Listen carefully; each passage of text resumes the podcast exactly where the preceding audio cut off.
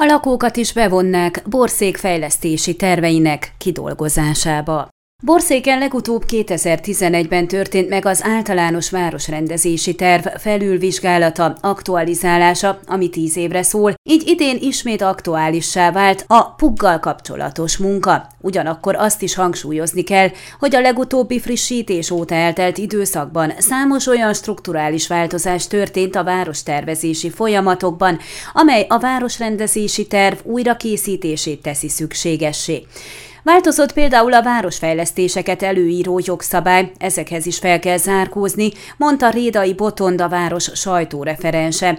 Jelenleg a lakóövezetek bővítése mellett számos olyan beruházás van előkészítés alatt, amelyek hozzájárulnak a település arculatának javításához, illetve egyúttal élhetőbbé teszik azt a helyiek számára, na meg persze vonzóbbá a turistáknak. A még érvényben lévő PUG teszi lehetővé például Bország egyik legfontosabb beruházás csomagjának megpályázását a 7 millió euró értékű elképzelés a regionális operatív program keretében valósulhat meg. Az ehhez vezető előkészületek lezárultak. Várják, hogy mikor írhatják alá az erre vonatkozó szerződést. Ennek részeként teljes körű felújításon esik át a Zimmethausen iskola központ, továbbá felújítják a felső borszégi kultúrházat. Ugyanakkor egy 8 és egy 12 lakrészes lakóépület is állni fog néhány romos ingatlan helyén.